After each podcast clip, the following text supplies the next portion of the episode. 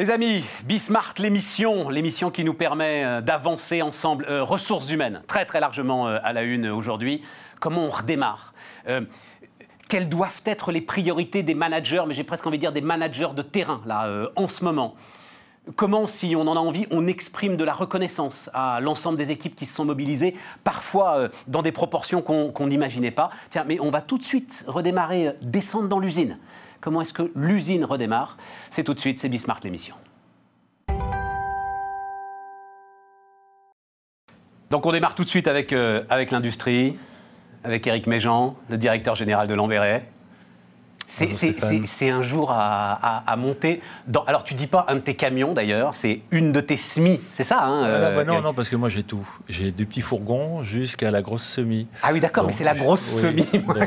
moi, c'est la grosse semis qui me fait rêver. C'est un jour à monter dans la semis aujourd'hui parce qu'il fait très frais. Il fait très frais. Lambéret, c'est la chaîne du froid. Un jour, je t'avais dit, euh, et, on se parle très régulièrement hein, avec Eric depuis un long moment, et tu n'avais pas apprécié et pourtant, je maintiens.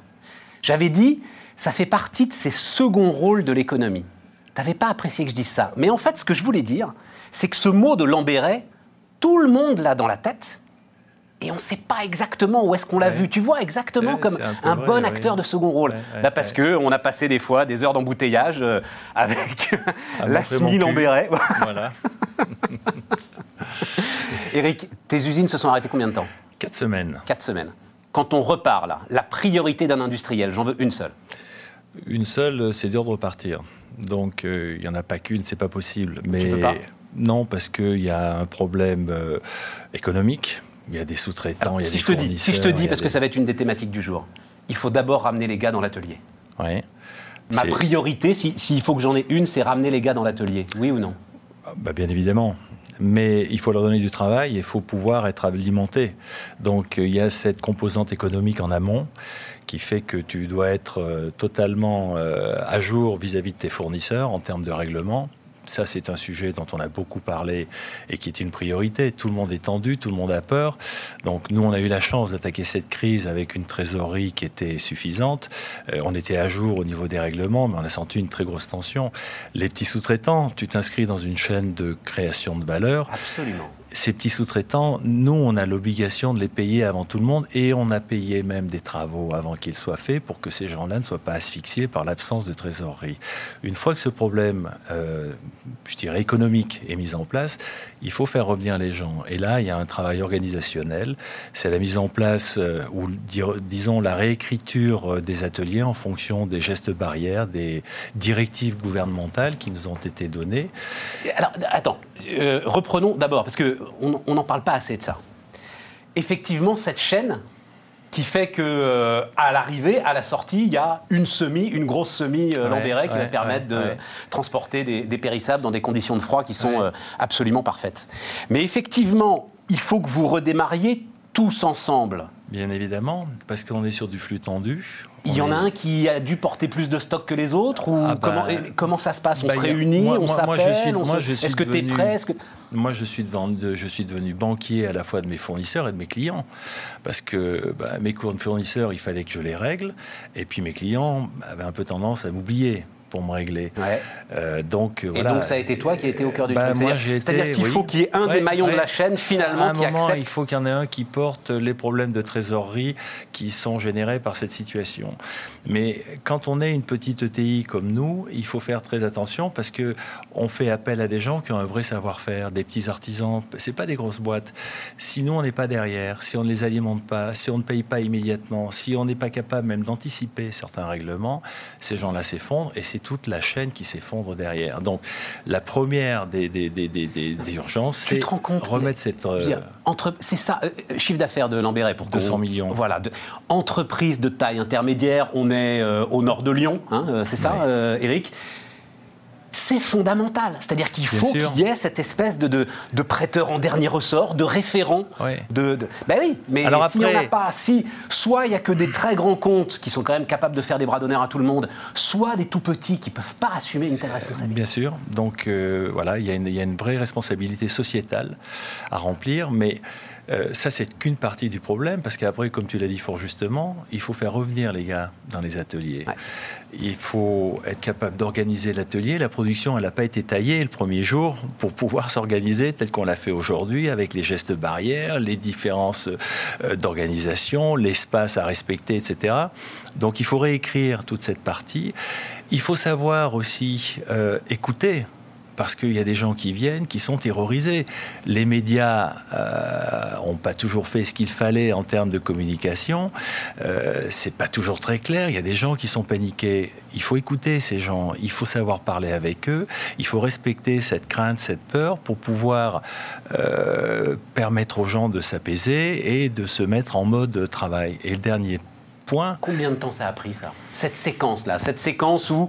Mais d'ailleurs, comment ça se passe? Et combien de combien de salariés aujourd'hui pour toi? Un millier, pas, pas, tout à fait. Maintenant, on est un peu moins, mais tu peux un pas tous les appeler. Pas possible. Ah non non non. Donc c'est quoi? C'est de la communication digitale? Oui, non, on a fait un courrier déjà. On a envoyé un courrier à tout le monde pour expliquer ce qui allait se passer, pour expliquer que Lombéré était en très bonne santé, pour pas rajouter au stress du Covid un stress. Est-ce que ma boîte va péter les plombs Est-ce que je vais perdre mon boulot, etc. Euh, expliquer qu'on était en train d'aménager l'entreprise pour pouvoir les recevoir dans des conditions sanitaires qui sont en parfaite adéquation avec euh, ce que nous ont imposé les pouvoirs publics, et puis euh, repartir. Alors, ça n'a pas toujours été très simple. Hein. Il faut après, c'est oui, un peu coup de téléphone, on appelle, ça coince ici, ça coince. Tous les chefs d'atelier sont montés au créneau. C'est un, un vrai travail collectif. Incroyable. Et après, c'est du. donc c'est quoi? C'est le chef d'atelier qui à un moment dit Ok, je vais m'en occuper, moi je vais appeler mes gars. Voilà, on rattaque, j'appelle mes gars. T'es là lundi, tu viens, ouais, pourquoi? Qu'est-ce qui se passe? Pourquoi? Mais non, tu crains rien, écoute, viens, tu verras, on a fait ci, on a organisé. Oui, on a du gel hydroalcoolique, mais il y a des masques, mais on a organisé. Moi, j'ai une cantine, je fais 250 repas par jour. Alors j'avais le droit de rester ouvert parce que je ne reçois pas du public. Tu avais hein. fait venir un grand chef étoilé. Ah oui, quand on l'a inauguré. oui. Mais là, là, là on n'était pas en mode Georges George Blanc. Georges Blanc. Ah, voilà, c'est ça. On n'était pas en mode Georges Blanc. Mais on, a, on, a, remis en route cette cantine avec tout un tas de, bien évidemment, de procédures, de gestes barrières. Mais ça veut dire que tu portes une responsabilité ou, ou es chef d'atelier, le chef d'atelier qui prend son téléphone et qui dit à son gars, tu peux revenir. Bah, les gars, ils te font confiance. Et c'est là où, nous, c'est pas nouveau. On a un bon, très bon dialogue social. On a des, euh, un CSE qui est avec qui le dialogue est tout à fait. Et on a d'ailleurs travaillé beaucoup avec le CSE. C'est-à-dire que pendant cette période, se sont tenues des réunions avec le CSE pour les informer de ce que nous faisions, pour leur expliquer, leur montrer et faire comprendre que notre objectif n'était pas de redémarrer à tout craint. Notre objectif était dans le respect de ce qui peut apaiser les gens parce qu'ils savent parfaitement qu'ils n'auront pas à courir de risques en venant travailler, faire redémarrer euh, cette entité euh, industrielle. Pour autant, le problème n'est pas réglé après, parce que tu as désorganisé totalement le flux de fonctionnement du fait que bah, les choses sont plus longues à faire, elles sont plus complexes, etc. Et ça, c'est un point, je, je, veux vraiment insister dessus, parce que tu vois, on parle toujours d'innovation, l'innovation, l'innovation. Et un jour, on s'était, on avait parlé d'ailleurs, je t'avais dit, l'innovation, elle est parfois pas très loin, elle est dans ton organisation, être capable de... Et le fait d'avoir, et ce que je vais te dire est très important, le fait d'avoir euh, discuté cette réorganisation de postes, on a fondu un poste avec un autre, on a changé, on s'est forcé à faire un travail, on a retrouvé de la productivité supérieure non. que celle que nous avions avant. Voilà. On a fait travailler les méthodistes, on a fait voilà. Mais euh, il y a tout, voilà, l'industrie, l'entreprise, ça vit, ça respire. Charles Baudelaire, seule la contrainte crée la beauté. Exactement.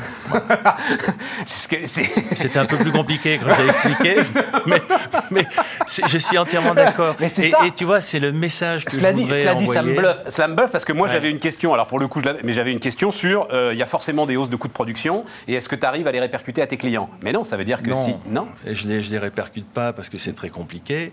J'essaie de monitorer. Je ne vais pas dire que ça marche aussi bien qu'avant, mais sur certains postes, sur certains ateliers, nous avons retrouvé de la productivité parce que nous avons su réécrire le fonctionnement de cet atelier que nous avions laissé en sommeil depuis euh, des années. Deux mots, euh, Eric. La première, c'est bah tiens, c'est Alexandre Sobo qui était là la semaine dernière pas très loin de chez toi, hein, voilà, euh, lyonnais aussi, autour, de, autour de, de, Holot, qui me disait ce que tu viens de décrire là, vous pouvez pas le faire si c'est pas des années et des années et des années de tradition de dialogue social. Ah, ça c'est clair. Quand ça va bien, comme quand ça va mal. Exactement. Je crois qu'il y, y, a deux choses clés dans ce que l'on a vécu. La première, c'est le dialogue social, la confiance. Il faut que les gens aient confiance. Il ne faut pas qu'ils aient l'impression d'être dans un mode euh, unilatéral en termes de, de, communication où on est là pour exploiter uniquement euh, un individu. Non, on travaille ensemble. Et la deuxième chose, je crois, qui est très importante, c'est la numérisation de l'entreprise, qui permet aussi d'être extrêmement réactif, parce qu'il a fallu sortir des gens du jeu qui ne pouvaient plus travailler à l'usine. On a été capable, en très peu de temps, de mettre une cinquantaine de personnes en home office, en faisant sortir les ordinateurs, en mettant en place tout un système de protection pour pouvoir protéger, les serveurs, etc. Et ça aussi, je crois que ce sont deux choses très importantes qui appartiennent à l'entreprise de d'aujourd'hui, mais de demain, alors là, de façon sûre et certaine. Parce que ce genre de choses, elles se reproduiront. Et il faudra être vraiment prêt, parce qu'il n'y aura pas la possibilité de tirer deux, trois coups comme ça sans qu'il y ait de beaucoup, beaucoup, beaucoup de casse. Éric Méjean, donc Éric Méjean, le patron de Lambéret, était euh, l'invité, le premier invité euh, de Bismart. On va continuer à parler d'impact, vous allez voir. Nous voilà repartis, les amis, avec euh, Eva Sadoun qui est avec nous. Là, c'est combat d'entrepreneurs, ça s'appelle euh, Eva, le truc. Voilà. ça me semble bien. bon, il faut que je vous raconte, mesdames, messieurs, on est encore dans les débuts, là, donc je vous présente un petit peu les gens. Ben, dans les débuts, en fait, ce qui est assez simple, c'est que ben, vous appelez l'ensemble de ceux que vous avez envie d'entendre pour tout un tas de raisons. Et Eva Sadoun, on va parler ensemble d'impact investing. Tu es la première à avoir présenté, à avoir prononcé ce mot devant moi, Eva. Et très franchement, tu t'en souviens d'ailleurs sans doute, je regardais ça avec un énorme scepticisme. Je me souviens bien, oui. C'était il y a, mais même pas deux ans. Aujourd'hui, là, dans les quatre thématiques qu'on a définies pour Bismart, c'est-à-dire ce qui sont pour nous les, les quatre impératifs, il y a l'emploi, évidemment. Il y a la tech, évidemment, parce que voilà, on prolonge les courbes, digitalisation accélérée. Etc. Il y a les PME, parce qu'on veut faire quelque chose qui soit au plus près des PME, et surtout, ce que je veux, c'est faire rentrer l'ensemble, enfin pas l'ensemble, parce qu'il y en a beaucoup qui n'ont pas envie, mais l'ensemble de ceux qui ont envie, les faire rentrer dans la grande conversation qu'on a tous ensemble à travers maintenant les, les réseaux. Et la quatrième thématique, bah, c'est l'impact. J'ai vu ça, oui. yes Ok, boomer, ça y est, t'as compris. Yes. Hein c'est ce que...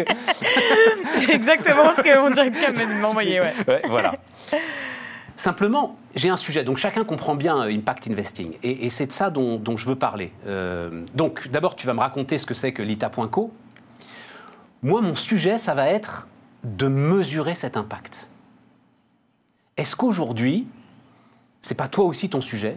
C'est-à-dire, ok, euh, on peut mettre énormément de choses derrière ce terme d'impact, mais je veux qu'il soit mesurable. Comment est-ce qu'on Comment est-ce qu'on Comment est-ce qu'on avance là-dessus et comment est-ce qu'on fait alors déjà, pourquoi je vous parle de ça, moi? Parce qu'effectivement, j'ai monté une boîte Lita.co qui travaille sur les investissements durables. Donc durable parce que effectivement, ça sélectionne des entreprises qui ont un impact positif sur la société, qui peuvent travailler dans tous les niveaux de l'économie. Ça peut être des PME, des ETI, des startups, tech, dans le logement, dans l'infrastructure, dans l'énergie, etc. Mais qui mettent dans leur raison d'être, donc dans la raison de leur développement entrepreneurial, une mission sociale ou environnementale positive. Transformer vraiment leur activité. Passer de l'énergie sale à l'énergie renouvelable, passer du logement euh, euh, vraiment très cher à du logement accessible et social, passer de la tech à de la tech for good, etc. etc. Donc ça, déjà, c'est une partie de l'impact et de la raison pour laquelle je fais de l'investissement durable. La deuxième partie, c'est de faire partager en fait la valeur qui est créée parmi la société civile. C'est pour ça que l'ITA, c'est une plateforme et que les particuliers investissent dans ces entreprises-là. Ils sont vraiment partie prenante de l'économie parce qu'on a vu, notamment pendant la crise, qu'ils avaient une appréciation beaucoup plus intelligente, je dirais, que les investisseurs institutionnels qui étaient là à essayer de grappiller les dividendes de l'année dernière quand ah, les investisseurs... Je pensais qu'on allait passer au moins trois minutes avant d'arriver sur les dividendes. Mais Pardon, non, non, mais je non, peux mais pas. non, mais non. Surtout pas en ce moment. Surtout pas en ce moment. Alors que les investisseurs particuliers, eux, étaient beaucoup plus en demande d'investir dans des entreprises qui qualifient le monde d'après, qui pour moi, à la différence de la personne que vous avez sur le plateau d'avant, ne sera sûrement pas le monde d'avant. Et c'est surtout extrêmement intéressant parce que c'est une, approche qui co-construite avec les investisseurs professionnels. Donc en fait, euh, on essaie aussi d'influencer l'investissement institutionnel pour qu'il Eva, tu peux pas me dire d'un côté, euh, j'ai des particuliers qui sont plus intelligents euh, parce qu'ils veulent pas gratter du dividende, et d'un autre côté, je travaille avec des investisseurs institutionnels. Mais qui vivent du dividende, Eva, ces investisseurs institutionnels C'est alors. J'ai connu une petite heure de gloire il y a quelques semaines en allant expliquer sur une chaîne à forte audience que c'était juste la rémunération du capital, euh, le dividende, qu'il n'y avait pas de morale, que c'était pas un diable descendu de l'enfer pour semer la désolation sur la planète entière d'accord avec ça quand même. Il va falloir que tu travailles avec si tu veux travailler avec des investisseurs. Alors ça dépend de quel dividende on parle. Est-ce qu'on parle d'une entreprise qui aujourd'hui, comme par exemple, je donne l'exemple de Total, euh, a baissé de 25% ses investissements dans l'économie, n'a que des investissements bas carbone à hauteur de 2%, et derrière, derrière pardon, on va reverser 7 milliards de dividendes qui représentent quasiment 70% de ses bénéfices. Ça, pour moi, c'est pas du bon dividende. Et c'est pour ça que dans l'impact, il y a l'idée de partage de la valeur entre les actionnaires, bien sûr, qui ont une place dans le développement des entreprises, mais également les salariés et surtout des politiques d'investissement qui permettront à nos entreprises de faire la transition sociale et écologique qu'on demande qu'elles fassent demain. Sans ça, euh, c'est une crise sociale et une crise écologique qui, euh, qui arrivera très vite. Est-ce que tu te rends compte C'est un très bon exemple total. Chacun réalise bien ce qui s'est passé là. C'est-à-dire que tu es quand même ta ressource principale, à un moment, même si ça a duré 10 minutes, mais c'est quand même un sacré choc, elle ne valait plus rien. Le, pétrole, donc, euh, prix négatif. Et là, il va s'adouner. Donc, il faut quand même qu'ils gèrent ça. D'accord? Il faut qu'ils gèrent une transformation complète de leur business model parce qu'ils le disent aujourd'hui, Total. Ils ne le disaient pas il y a deux ans. Ils le disent aujourd'hui. Le pétrole n'est pas notre avenir. Pour ça, ils vont avoir besoin de capitaux considérables, Eva. Si jamais ils ne versent pas de dividendes, mais jamais ils n'auront accès à ces capitaux. Enfin, tu peux pas demander tout et son contraire surtout à une entreprise qui est en train de se transformer comme ça. Mais aujourd'hui, à quoi servent les capitaux de Total? Sûrement pas à leur transformation et à leur transition de business model. Ça sert à reverser une énorme partie de ces capitaux-là. Ça peut pas se faire en claquant des doigts. Mais du ce sont des, dizaines et des centaines de milliers de personnes qui sont aujourd'hui dépendantes de l'extraction pétrolière et de ce que Total fait autour du pétrole et de l'essence. On ne veut pas renverser l'activité, on veut la transformer et on veut surtout que l'investissement qui est levé par Total serve à investir dans l'économie, dans l'emploi dans euh, la transition de son entreprise et pas uniquement à verser des dividendes. Aujourd'hui, l'argent, il circule en vase clos, il ne finance plus l'économie réelle. Et quand je parle d'économie réelle, je parle aussi des employés et des activités de Total. Euh, je parle des, employés des activités Sanofi, etc., etc. Mais ce qui est sûr, et c'est comme tous les investissements dans l'innovation, il va falloir avoir du fonds propre pour développer et que ça se fera pas en deux secondes. Le digital, ils sont allés au dernier moment en attendant que tout le monde le fasse. Et euh, voilà, il va falloir des fonds propres et ces fonds propres, il va bien falloir leur donner une forme de rémunération. Tout à fait, mais une rémunération pertinente compte tenu de leur fonction. Pas 70%. 30% de la valeur. 30% de la valeur aux actionnaires, 30% de la valeur aux salariés et euh, plus de 30% pour l'activité économique. C'est ça dont on a besoin. On parle d'une crise économique, donc on a besoin d'investir dans l'activité économique. Alors, ce qui est formidable, Eva, c'est que tu as raison et j'ai tort. Non, mais c'est ça qui est formidable, mm. en fait. Ce qui est formidable, c'est que tu es euh, euh, témoin vivant finalement d'une mutation, mais c'est toi qui va me dire si euh, c'est très très important, d'une mutation effectivement du capital, je vais dire comme ça, qui se dit mais peut-être qu'il faut qu'on se mette effectivement à réfléchir comme Eva Sadoun et qu'on arrête de penser comme Stéphane Soumier. Parce que les citoyens demandent ça parce on que voit les citoyens la Convention demandent ça. citoyenne pour le climat, on voit les débats qui y a autour euh, du racisme dans l'entreprise. En fait, euh, les gens vont avoir besoin d'une entreprise qui n'est plus entrepristique. Ça veut dire qu'ils se considèrent comme neutres. La finance est neutre, l'entreprise est neutre. Pour moi, ça c'est l'ancienne époque. Aujourd'hui, l'entreprise et la finance, c'est à l'image de la société. Donc, elle doit changer quand la société change. Mais tu mélanges en plus tous les enjeux. Parce que bah, tu ils sont liés. Bah, moi, je pensais qu'au moins, tu étais à peu près focus sur euh, euh, le réchauffement climatique euh, et l'ensemble de ce qui tourne autour du carbone. Non. Ah, Tu- non, non. Mais qu'est-ce qu'il y a comme lien entre, j'en sais rien moi, euh, la diversité, donc, hein, Mm. on va dire ça comme ça, et puis le réchauffement climatique? Il y a un lien évident que c'est des externalités négatives de l'entreprise aujourd'hui. Moi, quand je parle d'impact, je parle d'impact holistique. Et il faut faire très attention parce qu'il y a beaucoup de, de start-up un peu sur la thématique de l'environnement qui en oublient l'impact holistique.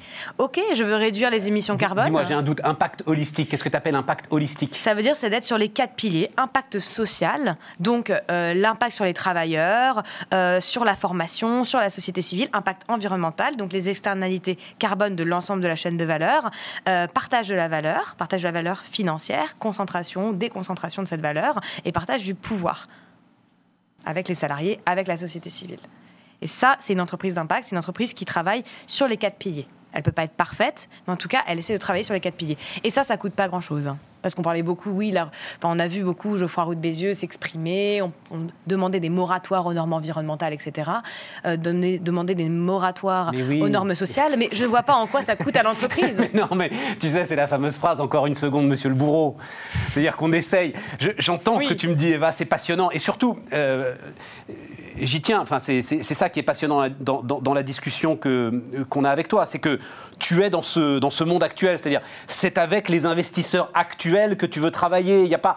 Il y a- il n'est pas question, comme tu le disais toi-même, de renverser la table ou euh, euh, de provoquer une révolution ou je ne sais quoi. Non, c'est bien avec ce monde-là, avec cet argent, avec ces capitalistes, avec ces investisseurs que tu veux travailler. Que Mais- je veux, je veux les transformer, les mettre dans une autre logique. Mais Simplement, Et- ça va être long, quoi. Voilà. hein, Typiquement, être- prenons une thématique, la production. Euh, et les chaînes de valeur qu'on a complètement déconstruites, qu'on a délocalisées, où on a euh, effectivement euh, appauvri certains travailleurs, créé des plans de licenciement, etc. En quoi ça, ça a apporté de la valeur à la société? Rien, rien du tout. Oui, mais alors là, il va falloir que tu résolves tes injonctions contradictoires. Pourquoi? Si tu, si tu veux me ramener de l'industrie, si tu veux me ramener une ligne de fabrication de médicaments, il va falloir que tu acceptes des usines chimiques. On peut travailler sur des plans de réindustrialisation verte. Il- bah, On peut peut-être, travailler mais- sur- il y a beaucoup Mais d'innovations oui, mais, qui se mais à un moment, il y a de l'industrie qui n'est pas verte et qui ne pourra pas être verte du jour au lendemain. Donc, si tu veux qu'elle revienne, il va falloir que tu résolves ces injonctions contradictoires. Dans tous les cas, à partir du moment où on Même utilise l'usine d'ici, Même chose autour de l'énergie, euh, ma chère tout Eva. à- Là tout- aussi. tout à fait d'accord. À un Mais- moment, la puissance nucléaire, il va falloir qu'on accepte qu'elle serve à faire tourner des usines si tu veux ramener des usines ici en France dans les 10 ans qui viennent. Parce que tu n'as pas le temps de monter l'alternative. De toute façon, qu'on produise ici ou ailleurs, ça a le même impact sur la planète. Donc, euh, c'est toujours mieux en partie d'avoir une partie de sa production qui est gérée sur le territoire. Le sujet du nucléaire, c'est un autre sujet. Deux débats s'opposent. Euh, je ne vais pas épiloguer forcément là-dessus. Ah oui, là-dessus, tu n'es pas catégorique sur celui-là. Sur la Il- question du Il n'est nucléaire, pas totalement tranché. je me nourris de compliqué. beaucoup d'informations Ouais, entre ce que dit Jean-Marc. Jancovici, entre ce que disent d'autres écologistes. Je pense qu'il faut une, une frugalité, une sobriété euh, déjà énergétique qui est nécessaire, qui nous permettra de moins dépendre de la consommation. Je pense qu'il faut aussi beaucoup plus d'investissements d'avenir sur l'énergie verte, qu'on n'est pas du tout allé au bout de ce qu'on pouvait produire en termes d'énergie. Euh, et ensuite, effectivement, la question nucléaire, de d'éradiquer le nucléaire du panel, du panel énergétique, je ne pense pas que ce soit forcément possible. Bon, on arrive au bout et en fait, euh, j'ai pas posé la question que je voulais poser, c'est-à-dire la mesure de l'impact. Non, mais non, mais je t'en prie, c'est formidable. Euh, il reste une minute trente. C'est un sujet quand même, la mesure de l'impact. C'est-à-dire, On est beaucoup dans le déclaratif, voire le déclamatoire. On est d'accord euh, là-dessus, euh, Eva Bah, le problème, c'est qu'on n'a pas choisi de normes. Et je vais reprendre la question financière, typiquement. Euh, là, on était en train de mettre en place une taxonomie verte au niveau européen. Ça veut dire définir les secteurs qui sont verts, qui ne le sont pas, et définir justement une mesure d'impact carbone. En ce moment, on a fait le choix, au niveau de la Commission européenne, d'être conseillé par BlackRock sur ces sujets-là, alors qu'on avait beaucoup avancé. Donc, en fait, ce qu'il faut, c'est qu'on se mette d'accord sur une mesure d'impact qui soit à l'image de ce qu'on produit, de ce qu'on fait ici, au niveau carbone. Mais surtout, il faut faire très attention avec la mesure d'impact, parce que, comme je vous disais au, dé- au début, et c'est pour ça que la question finalement a été posée, c'est que l'impact doit être holistique. Voilà, doit être sur les quatre piliers. Et on ne doit pas avoir un seul indicateur qui est la problématique qu'on a rencontrée dans le milieu financier et qui est la raison pour laquelle un indicateur financier performant ne veut pas forcément dire croissance économique et développement. Ma conversion va être longue, hein, il va falloir être patient. Eva, on va Je y aller. reviendrai. On va, voilà, on va y aller petit à petit. Les amis, on marque une pause, on se retrouve dans un instant. On est de retour, Bismart l'émission, et on va parler euh, ressources humaines. Voilà. Et on va même largement parler euh, ressources humaines avec Eric Albert. Bonjour, euh, Eric Albert, psychiatre, hein, Eric Albert, et président fondateur de YouSide. YouSide, c'est combien de salariés aujourd'hui Une cinquantaine. Une cinquantaine, chiffre d'affaires Et puis une, un, réseau de consultants, d'une cinquantaine de consultants autour. Et ben, un chiffre d'affaires cette année, ça va être beaucoup plus faible. On tournait aux alentours de 10-12 euh, millions et on va, on a, voilà, on, a, on prend vraiment le, on a baissé de 70% notre chiffre d'affaires en, en mars, avril, mai. Et il n'y a pas y avoir là justement ben, ce dont on va parler, euh, de grosses demandes pour euh, essayer d'accompagner l'ensemble de ceux qui doivent accompagner à la reprise dans des conditions qui sont... Il va y avoir d'énormes besoins. La question, c'est est-ce que les entreprises, dans la période de crise et de cost-cutting, vont vraiment prendre en, considération ces besoins? Parce que euh, a en même temps l'effet crise économique. Et dans la crise économique, on réduit les coûts. Quand on réduit les coûts, il y a un truc très facile à faire en ce moment, c'est les voyages. Et puis après, c'est les consultants. Euh, Jean-Christophe Sibéras. Bonjour Jean-Christophe. Bonjour Stéphane. Jean-Christophe. Longue histoire euh, dans les ressources humaines et, une discussion qu'on mène ensemble depuis euh, des années. tu as été patron de la NDRH, hein, Jean-Christophe. DRH chez, alors d'abord chez Rodia, hein, quand le chimiste Rodia était Rodia, et puis ensuite autour de Solvay, quand Rodia a été racheté par, par le belge Solvay. encore avant Renault. Et... oui, mais tu n'étais pas DRH chez Renault. Euh, non, non, mais j'ai de l'ingénierie quand même, DRH de l'ingénierie de Renault.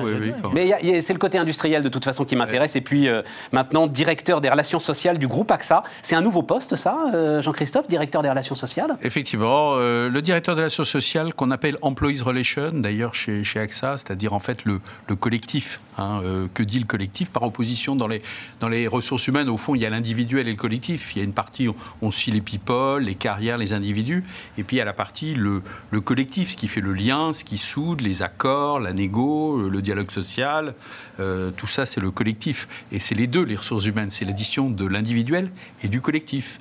Et la somme des individuels, comme on le sait, ça ne fait pas exactement le collectif, et l'inverse est vrai. Mais donc c'est quoi? C'est-à-dire que tu es l'interlocuteur des syndicats? Absolument, au niveau global, hein, puisque c'est un groupe très international, que chacun sait, on est quand même 50 pays. Donc euh, moi, je suis chargé effectivement de m'assurer que le dialogue social pour faire simple, et s'exerce dans des conditions de qualité suffisantes pour que ça permette, euh, que ça aide à la, à la performance du groupe, en fait. Bon, les amis, j'ai trois questions. Euh, que doivent faire les managers dans ce moment très particulier? Comment est-ce que l'entreprise peut exprimer sa reconnaissance quand elle n'a pas forcément les marges, et peut-être pour certaines d'entre elles moins les marges qu'elles ne pouvaient les avoir, pour euh, signer des chèques? Et puis, est-ce que euh, vous avez l'impression qu'il y aura un avant et un après sur les, relations de travail ou sur la façon dont on travaille? Mais d'abord, que doivent faire les managers dans ce moment très particulier, Eric? Pour moi, c'est très simple. Euh, euh, on vient de vivre une période extrêmement traumatisante sur le plan émotionnel pour tout le monde, qui a été la période de confinement. Euh, que chacun a vécu. Il y a eu beaucoup d'inquiétudes, beaucoup de peur, beaucoup de frustration. Euh, chacun l'a vécu de façon très variée. Ou pas. Euh, ou pas. Ou pas, Eric. Non, mais ou pas. Certains... deux tiers des Français disent aujourd'hui qu'ils l'ont vécu. Alors attention, c'est les Français, hein, donc il y a les retraités, il y a les étudiants. Ils ont vécu le confinement. C'est pas pour autant qu'il n'y a pas eu beaucoup d'inquiétudes pour ma santé, pour mes proches. Il n'y a qu'à voir d'ailleurs la difficulté qu'on a à en sortir. Ouais. donc, il y a, et tout le monde est inquiet pour le futur. Il y, a, ça, alors là, au moins, euh, c'est certain, euh, avec un mix d'inquiétude sur la santé, sur l'économique, mais tout le monde est inquiet sur le futur. Donc, euh, il faut marquer la période de fin de confinement. il faut la marquer par la présence des acteurs pour qu'ils réfléchissent ensemble, d'abord qu'ils partagent ce qu'ils ont vécu, parce que justement, c'est exactement ce que vous veniez de dire sur le pourquoi, ou pas, c'est que certains l'ont vécu de façon très traumatisante, D'autres l'ont vécu de façon très confortable. Et il va falloir qu'on refasse équipe. Et, pour ça, il faut repartir des ressentis des acteurs. Première chose. Deuxième chose, euh, on a appris énormément de choses dans cette période, dans notre façon de travailler. Donc on a appris euh, euh, à, travailler différemment, de façon beaucoup plus smart, beaucoup plus rapide, beaucoup plus agile. Qu'est-ce qu'on en tire? Parce que il euh, y a toutes les chances pour que le monde d'après ressemble énormément au monde d'avant. Mais ça, c'est la troisième question, Euh, ça. euh, et, et donc, qu'est-ce qu'on en tire? Qu'est-ce qu'on qu'est-ce qu'on réutilise? Parce que ce qui est très intéressant, c'est qu'on on n'arrête pas de dire aux gens dans l'entreprise, c'est travailler différemment. Et là, et tout le monde vous dit, euh, oui, enfin bon, euh, on peut pas. Mais c'est la troisième question, ça, Eric. C'est pas. euh, non, non, mais la première, dans, dans- manag- dans Moi, ce que les managers ont à faire, c'est c'est très très important. C'est vous devez faire travailler votre équipe sur qu'est-ce qu'on tire collectivement de cette expérience. Et puis dernier point, il faut réaligner tout le monde et, et ne pas centrer le télétravail qui est devenu l'obsession absolue comme étant une finalité, mais se poser la question de comment du coup on- de ce qu'on a appris, on va travailler autrement. Et là-dedans, on intègre la question du travail à distance et du travail en bon. Mais ce que je retiens, tu as commencé par dire il faut ramener tout le monde. Il faut ramener tout, le monde, au bureau, Absolument. physiquement, Oui. se réunir Oui, et avant l'été. et marquer le truc. Et avant l'été. Et, et je, je- je crois que euh, là, là, il y a vraiment un- une urgence à ça, pour une raison très simple, c'est que pour une partie de la population, le confinement est devenu une drogue dure. Ça, je suis d'accord. Et, euh, euh, et moi, psychiatre, je sais qu'en addiction, quand quelqu'un, euh, plus, le, plus la personne est exposée longtemps à son addiction, plus la rupture de l'addiction est difficile. Et, et, en gros, j'exagère quand je dis une drogue dure, mais c'est une anxiété très forte de retourner au travail. Si je laisse passer l'été, l'anxiété va s'accentuer encore plus fort. Donc il faut absolument marquer la fin du confinement par une présence physique sur les lieux. Jean-Christophe. Alors les managers, d'abord, j'ai envie de dire, le la question c'est euh, qu'est-ce qu'ils nous demandent, nos salariés, quand ils, quand ils causent? Ils disent, est-ce que la stratégie, est-ce que la ligne qu'on avait fixée avant, il y a trois mois, qui étaient nos objectifs, le, le court terme, le moyen terme, le long terme, c'est toujours valable ou pas? Parce que l'anxiété, elle est là, donc résultat, quand on demande aux collaborateurs qu'est-ce que vous voulez, au, syndicat, euh, moi j'ai fait un comité européen la semaine dernière avec le président du groupe, la question c'est de dire les objectifs 2023, ils sont toujours là ou pas Parce que effectivement, la première responsabilité d'un manager ou du top management, c'est donner le cap dans une boîte. Et donner le cap et de dire, euh, il faut dire la vérité, mais on est en train de bosser dessus, on maintient, on va devoir changer, ou au contraire, on garde le cap parce que notre stratégie est la bonne, on aura peut-être des ajustements. Donc, donner de la stabilité, de la, visi- de la visibilité aux collaborateurs. Ça, c'est la responsabilité, je dirais, du top management. Parce qu'il y a manager et manager. Ouais. Il y a le top, et puis après, il y a le middle management, c'est le management de proximité, celui qui est avec les équipes. C'est presque plus à celui-là que, que je pensais en fait dans ma question, euh, Jean-Christophe. Après, je me rends compte d'une chose, et je- ici c'est une émission ultra transparente, donc euh, je le dis. Je veux surtout pas te mettre en porte-à-faux, c'est-à-dire euh, c'est l'expert en ressources humaines hein, euh, Ouais, avec sûr. qui je voulais discuter, Ouais, ouais. Et, et je me rends compte qu'en fait sur certaines de mes questions, ben, ça, ben, ça peut être compliqué parce que AXA c'est une grande entreprise qui définit sa politique, et donc il faudrait surtout pas que voilà, y a un moment tu dis non, euh, je veux pas me mettre en porte-à-faux par rapport à l'entreprise, surtout n'hésite absolument pas. Voilà. Non, non, mais- je pensais plus effectivement au, au middle management. Oui, oui. C'est-à-dire, euh, celui qui est en contact physique avec, c'est combien 10, 15, 20 personnes Voilà. avec lesquelles il va falloir recommencer à travailler. Alors normalement, mais ce sera la troisième question. Mais franchement, d'abord, il faut voir ce qui s'est passé. Et qu'est-ce qui s'est passé alors? Plein de boîtes, parce qu'on est tous. Alors là, l'intensification des réseaux RH, qu'est-ce que vous faites, comment tu fais Ouais. euh, On était tout le temps connectés avec nos équipes, mais aussi avec nos collègues. Les réseaux RH, ils ont fonctionné à fond. WhatsApp, euh, enfin, il faut dire qu'aujourd'hui, on est quand même vachement aidés Tout à fait. pour euh, liaiser entre nous. Bon. Premier truc, tous, tout le monde a dit. Alors, ceux qui. Les 40, euh, les 25% équipes euh, en télétravail, euh, doublez votre rythme de, de contact avec vos, vos équipes. hein. C'est-à-dire, vous faisiez une réunion mensuelle, faites-la hebdo. Vous faisiez une one-to-one, euh, euh, votre point euh, tous les 15 jours, faites-le toutes les semaines. Et puis, vous pouvez faire mieux. Donc, il y a eu, c'est intéressant, parce qu'il y a eu une évolution de la relation managériale avec Davantage de proximité, davantage de proximité, de davantage fréquence, d'intimité. La création, la recréation des moments informels, c'est assez, marrant. C'est-à-dire ce que certains ont appelé les WhatsApp héros. Oui, mais maintenant, Les- les euh, trucs. Alors, oui, mais là, juste- maintenant, Moi, quand, crois quand- pas une seconde à ça. hein. Attends. WhatsApp Hero, moi non plus. Bon. Quand, quand, Eric, quand Eric nous dit c'est une addiction, je, je le ressens profondément Oui, moi aussi. oui. C'est une addiction, euh, le télétravail et le fait de pouvoir s'éloigner du, du boulot finalement. Et il faut couper avec cette addiction. C'est-à-dire qu'en fait, il faut clarifier. Il y a des choses qui sont sans doute de l'ordre de l'addiction au sens de la protection. Je me protège en restant à distance. Et il y a dans le télétravail des choses qui ont mieux marché que d'habitude. Dans le bilan qu'on fait aujourd'hui, qu'on commence à faire, mais nous tous, c'est assez simple. Euh, les réunions, tiens, les gens sont à l'heure. Deux, on est vachement plus focusé, on va plus euh, direct sur, le, sur les sujets, il y a moins de digressions, moins d'effets de manche, je parle des relations même avec les syndicats. Ah, c'est clair. Intéressant quand Ah, même ce qui s'est passé. Ah. Euh, vachement intéressant, c'est-à-dire qu'il s'est passé de, de ce que j'appellerais de l'efficacité euh, euh, totalement improbable. Parlons des relations sociales. Il y a Donc- trois mois, qui aurait imaginé? Non mais attends, attends.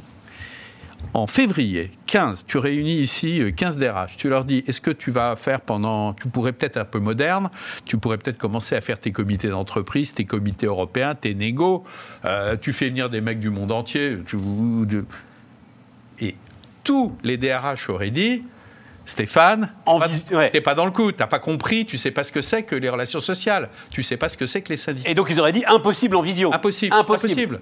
À la rigueur, une petite call informative, top-down, on a une info à donner, c'est urgent, pas le temps de réunir tout le monde. On l'a fait, ça. On fait la call, 10 minutes, pas de questions, euh, voilà, et on en reparlera la fois d'après. Là, on a pu faire info, des consultations, des négociations, des signatures d'accords. Et donc ça, c'est ça, c'est les trucs que disait Eric. C'est-à-dire, ça veut dire que ça, il faut absolument que tu réunisses tes gars et lister ça sur un papier en disant ça, on le garde, on le garde, on le garde, on le garde, et on est tous d'accord. Capitaliser. Capitaliser sur Euh, ça. Je prends l'exemple du groupe AXA. On peut en parler, le groupe AXA. C'est un groupe que je découvre, je ne connais pas tout, mais intéressant. L'Allemagne, le pays du dialogue social, Ouais. par excellence. Ouais. Comité d'entreprise, très formalisé. Un comité d'entreprise par mois. Avant, tous les mois, on venait de partout de l'Allemagne. Maintenant, un mois virtuel, un mois présentiel. Alternance. Eric. Ils ont déjà décidé ça. Alors, ouais, deux choses. Euh, je pense qu'il faut être très très vigilant à ne pas faire de contresens entre l'efficacité du télétravail et l'efficacité des équipes en crise. Ça s'est passé en même temps. Et Ouais, euh, euh, ce qui fait que tout le monde est focalisé sur le même objectif, c'est pas le télétravail. Ce qui fait que tout le monde est beaucoup plus à l'écoute les uns des autres, c'est pas le télétravail. Ce qui fait que tout le monde euh, a besoin d'aller beaucoup plus vite dans la décision, c'est pas le télétravail. Ce qui fait que tout le monde a, a- est, est- est prêt à, à être beaucoup plus mobilisé que dans la vie que de la vie habituelle, c'est pas le télétravail. Ça s'est passé en télétravail, dont acte. Mais c'est pas le télétravail. C'est l'intensité de la crise. Mais bien sûr. Eh bien sûr. Et, et- et je ne connais, moi, moi mon- beaucoup de mon temps, est à- je le passe avec des comex, et tous les comex me disent Eric, c'est merveilleux, on n'a plus besoin de toi, puisque euh, maintenant, on s'entend super bien, ça marche très très bien entre nous, ça, etc. Mais. D'où son mais- discours, on comprend. C'est Non, non, non, mais- son business model qui est en train de. Non, non, mais c'est- sauf que, sauf que, Non, mais c'est vrai. sauf que ça va pas durer cinq minutes. Ouais. C'est-à-dire que, euh, euh, alors que tout le monde est focalisé sur la crise, maintenant tout le monde est en train de retrouver ses propres objectifs et à se retrouver en relation de force et à trouver, à trouver des tensions entre les acteurs, etc. Et là, le fait de le faire en télétravail euh, aggrave énormément la dimension relationnelle. Parce que on pense que la relation était meilleure. C'est faux. On a vécu sur notre capital relationnel, qu'on a, on a utilisé notre capital relationnel qui était là avant, et qui nous a permis, dans une situation de crise à distance, et en, utilisant d'ailleurs beaucoup plus d'autonomie pour les acteurs, en étant plus attentifs aux acteurs, ce qui est tout à fait juste, d'être plus efficace. Mais la limite du télétravail, on le sait tous, c'est l'humain.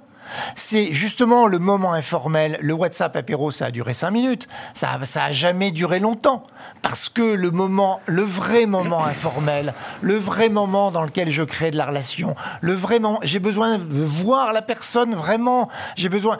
Et moi, j'ai des dirigeants qui m'ont dit la pire expérience managériale de ma vie, ça a été que quand j'ai fait une, un call avec, mes 90 principaux managers, je ne voyais personne. Et de fait, c'est absolument terrible. Je parle dans le vide. Et alors, euh, et alors ça a tout des tas d'effets. Par exemple, les désaccords, les accords minimes ne s'expriment pas. Vous dites aux gens, bon, tout le monde est d'accord Alors dans la crise, bon, on est, on est rapide, on va vite, les réunions sont courtes. Silence. Quand vous êtes euh, les gens autour de la table, vous voyez toujours celui qui est Ouais, vous voyez un gars qui fait. Ouais, euh, exactement. Euh, J'ai l'impression que tu n'es pas tout à fait d'accord. Et là, je suis dans la vraie relation, dans la finesse du jeu relationnel. Au télétravail, il n'y a absolument pas ça. Ah, et, puis les, outils dont on nous a vendus. Euh, je suis un Zoom addict, moi. Attention, je, suis un Zoom addict. On voit bien. Mais vraiment addict, tu as raison. On, voit bien qu'on est tous, c'est archi limité ce truc-là. À la fin, il faut se dire les choses comme elles sont. Jean-Christophe, Jean-Christophe, non mais cette idée, moi, ça m'intéresse. C'est la crise qui nous a tous mis en tension finalement et a fait qu'on a été tous plus efficaces. Non mais c'est clair qu'on a tous vécu, et là je parle des entreprises internationales, un moment mondial très fort de sidération collective des équipes chinoises. Alors, tu me diras, on voyait le truc arriver. Quand même. Oui, mais personne n'y a cru. Et voilà. Et tu crois toujours que ça va s'arrêter euh, jusqu'aux équipes, toi? Oui, jusqu'aux équipes américaines. Mais du coup, c'est vrai que la crise nous a mis dans un moment collectif où, au lieu de penser à notre, petit, notre marché, nos clients locaux, etc., on avait tous un espèce d'effet de sidération collective. Les crises, ça rapproche. Hein. Attention, les entreprises qui connaissent des crises, si elles s'en sortent, elles sortent plus fortes.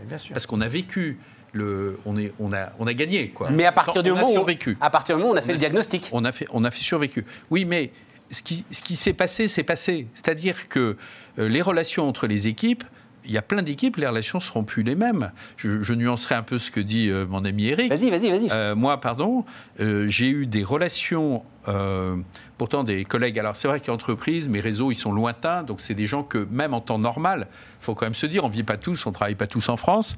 On a tous, dans les entreprises mondialisées, nos réseaux avant la crise, ils étaient déjà globaux. Donc, nos calls, nos visios, nos machins, ça existait déjà. Ce qui est intéressant, c'est qu'à partir du moment où on a dit, il va falloir, euh, les gars, on va se resserrer le, truc, on va accroître la fréquence.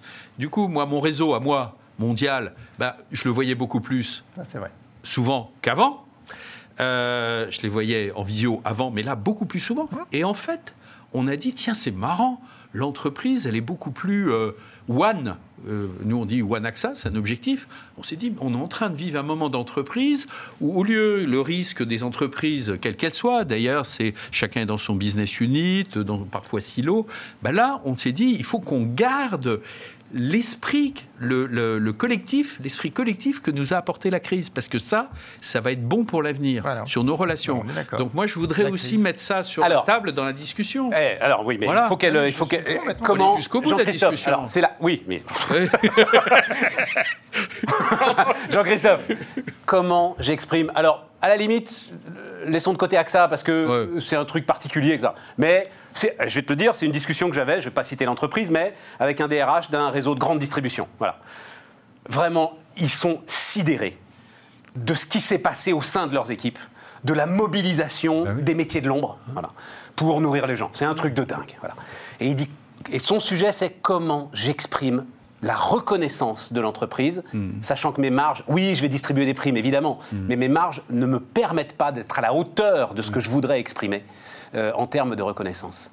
Oui, mais là, très très bon sujet. Là, je vais, oui, mais ce qu'il faut voir, c'est que les attentes des collaborateurs, elles varient aussi selon les moments. Je ne pense pas que l'attente aujourd'hui des collaborateurs, c'est une, attente financière pour ceux qui ont un emploi, bien sûr. L'attente, de du collaborateur qui s'est mouillé, c'est la fidélité de l'entreprise et la reconnaissance, c'est tu as été sur le bateau avec nous, le bateau n'a pas coulé grâce à toi, et eh ben, tu restes dans le bateau et on continue ensemble. Donc c'est l'emploi, pour euh, parler plus simplement. Et ça, quand on est capable de dire on continue ensemble parce que tous ensemble on avance, on a avancé, on, est, on a passé le tsunami ensemble et on continue, même si c'est encore un peu compliqué. pour le coup, euh, Jean-Christophe, la grande distribution, ça s'est bien passé hein, euh, l'un dans l'autre. Donc euh, je pense pas que les gars se sentent menacés dans leur emploi. Ils oui, savent mais, très bien que la oui, grande mais justement, a bien passé le truc. Eh bien, si on prend l'exemple de la grande distribution, où a-t-on distribué cette fameuse prime Macron, puisqu'elle a, elle a survécu, elle a été créée à un autre moment pour d'autres raisons, où elle a été distribuée Elle a été distribuée d'abord dans la grande distribution, ensuite dans un nombre de services publics oui, mais ils se disent ou hospitaliers. Que ça pas. Non. Comment Ils se disent que ça suffit pas. Mais et qu'ils ne peuvent pas faire plus. Mais je suis d'accord, une prime en soi, souvent, c'est pas que le montant de la prime pour des bas salaires, c'est important. C'est le geste que ça, que ça a donné. Ça a permis de différencier l'engagement. C'est vrai qu'entre ceux qui étaient sur le front, si je puis dire, en front line, et ceux qui ne l'étaient pas, qui étaient en télétravail dans les bureaux, ça a permis de valoriser. Et une entreprise, elle est là pour valoriser au sens différencié. Donc, les entreprises qui avaient à le faire, beaucoup d'entre elles l'ont fait. L'État les a un peu aidés pour ça, etc. Et donc, il y a eu quand même, ça a été fait. Aujourd'hui, on parle souvent des entreprises, on pourrait parler des agents publics. Il y a beaucoup de services publics publics quand même, d'agents publics, qui ont dû, à l'état civil, dans un certain nombre de services de, première nécessité de continuité, sans même parler évidemment de la fonction hospitalière, qui étaient là.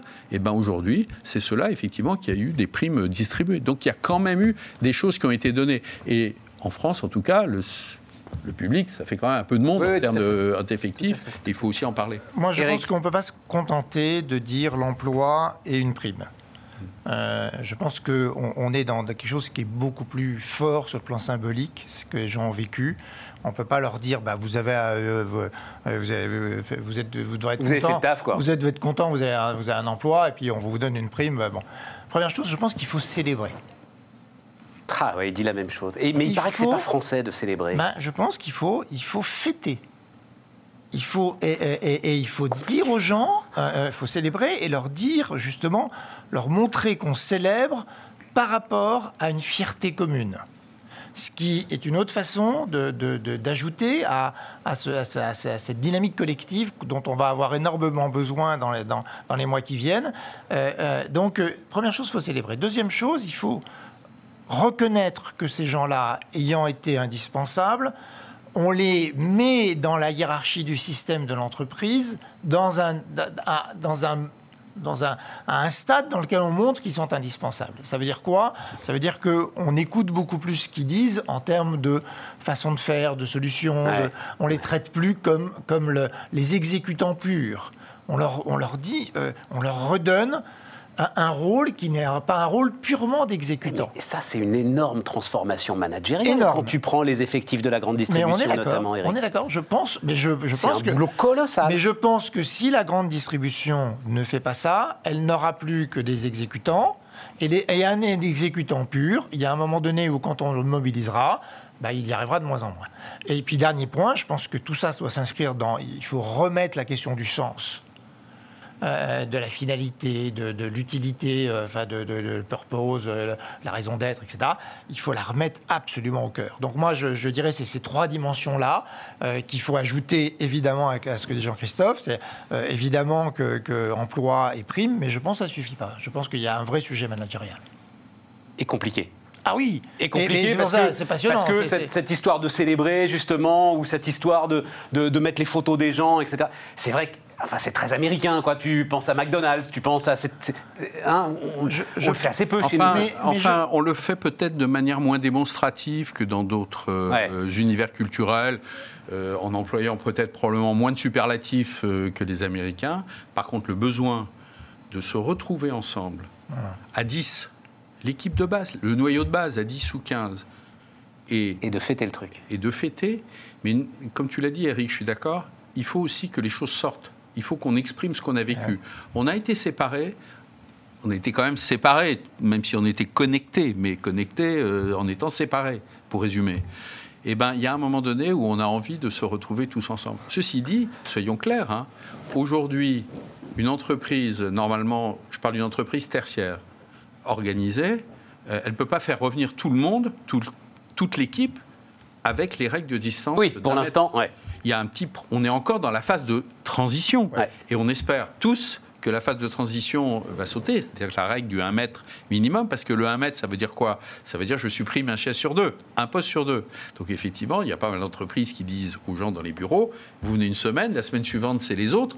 Donc l'équipe, elle est coupée, je dirais, en deux. elle ne se retrouve jamais. Donc le moment de célébration, d'échange, de partage, où les choses doivent sortir, on doit évacuer un peu le stress. On a vécu le stress, mais le, vivre ensemble, c'est fort aussi. Et eh ben, euh, tant qu'il y a les histoires de un, siège sur deux, euh, ou à la cantine, tu n'as pas le droit d'être à côté parce qu'il y a la cantine, ou le set service, tu n'as pas le droit d'être tout près de l'autre.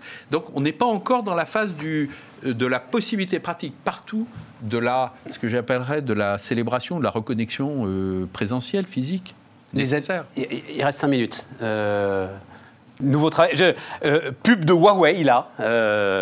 maintenant, c'est à vous de. Donc, ils vont vendre, évidemment, ils veulent vendre des PC pour le télétravail, etc. Maintenant, c'est à vous de définir le mot travail, dit Huawei, aux salariés du tertiaire qui, tout à coup, se trouvent avec entre les mains la possibilité de décider quand, où et comment il va travailler. Vrai ou faux, Eric? Non, tout à fait faux. Euh, euh, je... il me semble que, évidemment, le travail à distance, on va travailler différemment. Ça, c'est sûr. On a appris des choses. Et, c'est ça qui est merveilleux dans ce moment, c'est que comme on a appris, on a de fait tout le monde a constaté, et à commencer par les dirigeants, qu'on pouvait travailler différemment et on pouvait être beaucoup plus agile, beaucoup plus rapide, etc. On va, il faut qu'on en tire des choses, mais non pas en se disant comment, euh, enfin, tout, alors dans les rapports sociaux, ça arrive de partout. C'est maintenant, quelle est la nouvelle convention télétravail? C'est pas, je pense que c'est pas comme ça qu'on c'est intelligent d'aborder les choses. C'est du coup, qu'est-ce qu'on a appris? Comment on veut travailler différemment? Et comment on, on utilise beaucoup mieux distanciel, présentiel? On sait qu'on a besoin d'être présent pour créer du lien social, qu'on a besoin d'être présent pour créer du soutien social. Rappelons-nous que le, premier élément de régulation du stress, c'est d'avoir un collègue à côté de moi auquel je peux parler de ce qui me préoccupe. Et c'est pas vrai qu'en télétravail, je le fais de la même façon. Ça n'est pas vrai.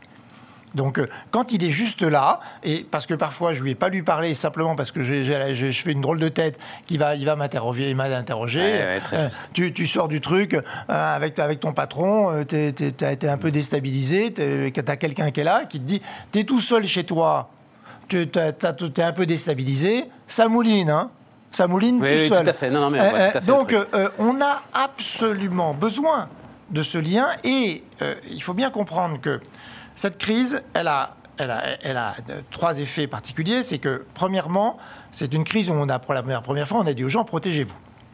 Et tout le monde a interprété ce protégez-vous de façon très variée en fonction de son tempérament. Or, l'entreprise, elle est basée sur un équilibre entre je m'expose pour l'entreprise versus je me protège. Et on a bien vu que euh, dans l'entreprise aujourd'hui, la différenciation entre je m'expose et je me protège est absolument énorme. Donc euh, ça crée des dissensions fortes. Deuxième effet de cette crise, la méfiance. C'est la crise de la méfiance. Première, euh, première fois dans le monde où toutes les frontières se ferment et on dit l'étranger dangereux, mais de toute façon, là, on est ensemble. Et, Stéphane, toi, tu es dangereux pour moi. Et geste barrière, et, on a. C'est la crise de la méfiance. Je me méfie de l'autre. L'autre est dangereux pour moi. Et troisième effet, l'isolement. Vous, tu, mets ces trois éléments ensemble. Euh, euh, clivage, exposition versus, euh, versus protection, méfiance et isolement, vas-y pour créer du collectif. Et alors ça, le, job de Jean-Christophe, il devient un, job absolument de premier plan parce que on va avoir une difficulté à faire communauté comme on n'a jamais eu dans les entreprises. Et, cette idée que, que maintenant euh, on va faire communauté avec des gens qui sont un peu partout, c'est pas, on fait pas communauté de la même façon. On fait, bien sûr qu'à l'échelle d'une entreprise internationale, on en fait un peu, mais mais c'est pas ça faire communauté. Bon, Jean-Christophe, il reste deux minutes nouvelle forme de travail, révolution profonde, ou simplement euh, à la marge, oui, des améliorations non, je, crois que c'est quand même euh, assez profond. C'est-à-dire qu'on s'est dit comment se fait-il qu'en un jour et demi, on ait réussi à faire des choses qu'on n'avait pas mis, euh, qu'on sentait qu'on pourrait pas faire peut-être qu'en dix ans? Parce que c'est la crise, ça. Oui, mais non, oui, mais parce que tu n'avais pas le choix, tu étais dos au mur. Mais je suis d'accord. Mais euh, positivons la crise, zut quoi. Ouais, c'est ça. C'est-à-dire que il y a des crises qui sont bénéfiques, qui sont utiles, qui sont nécessaires. Il y a des pays qui ont évolué dans des crises à une vitesse ahurissante, des crises politiques, des crises sociales, etc. Donc les entreprises, elles ont vécu ça comme une crise, mais je crois que, euh, bien évidemment, tout le monde va se dire on va pas tomber dans le machin euh, tous enfermés chez nous ou tous euh, au bureau. Je crois que ce qui va arriver, c'est des systèmes qui seront beaucoup plus combinés quand on dit smart, oui, c'est plus intelligent, peut-être.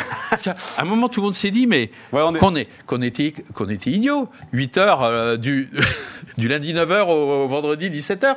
Mais qu'est-ce que c'est que ce modèle euh, euh, taylorien, un peu industriel, qu'on a appliqué au. Bah là, on va peut-être sortir d'un modèle taylorien qu'on a même appliqué à des services, d'ailleurs, pour être beaucoup plus souple, agile, plus équilibré.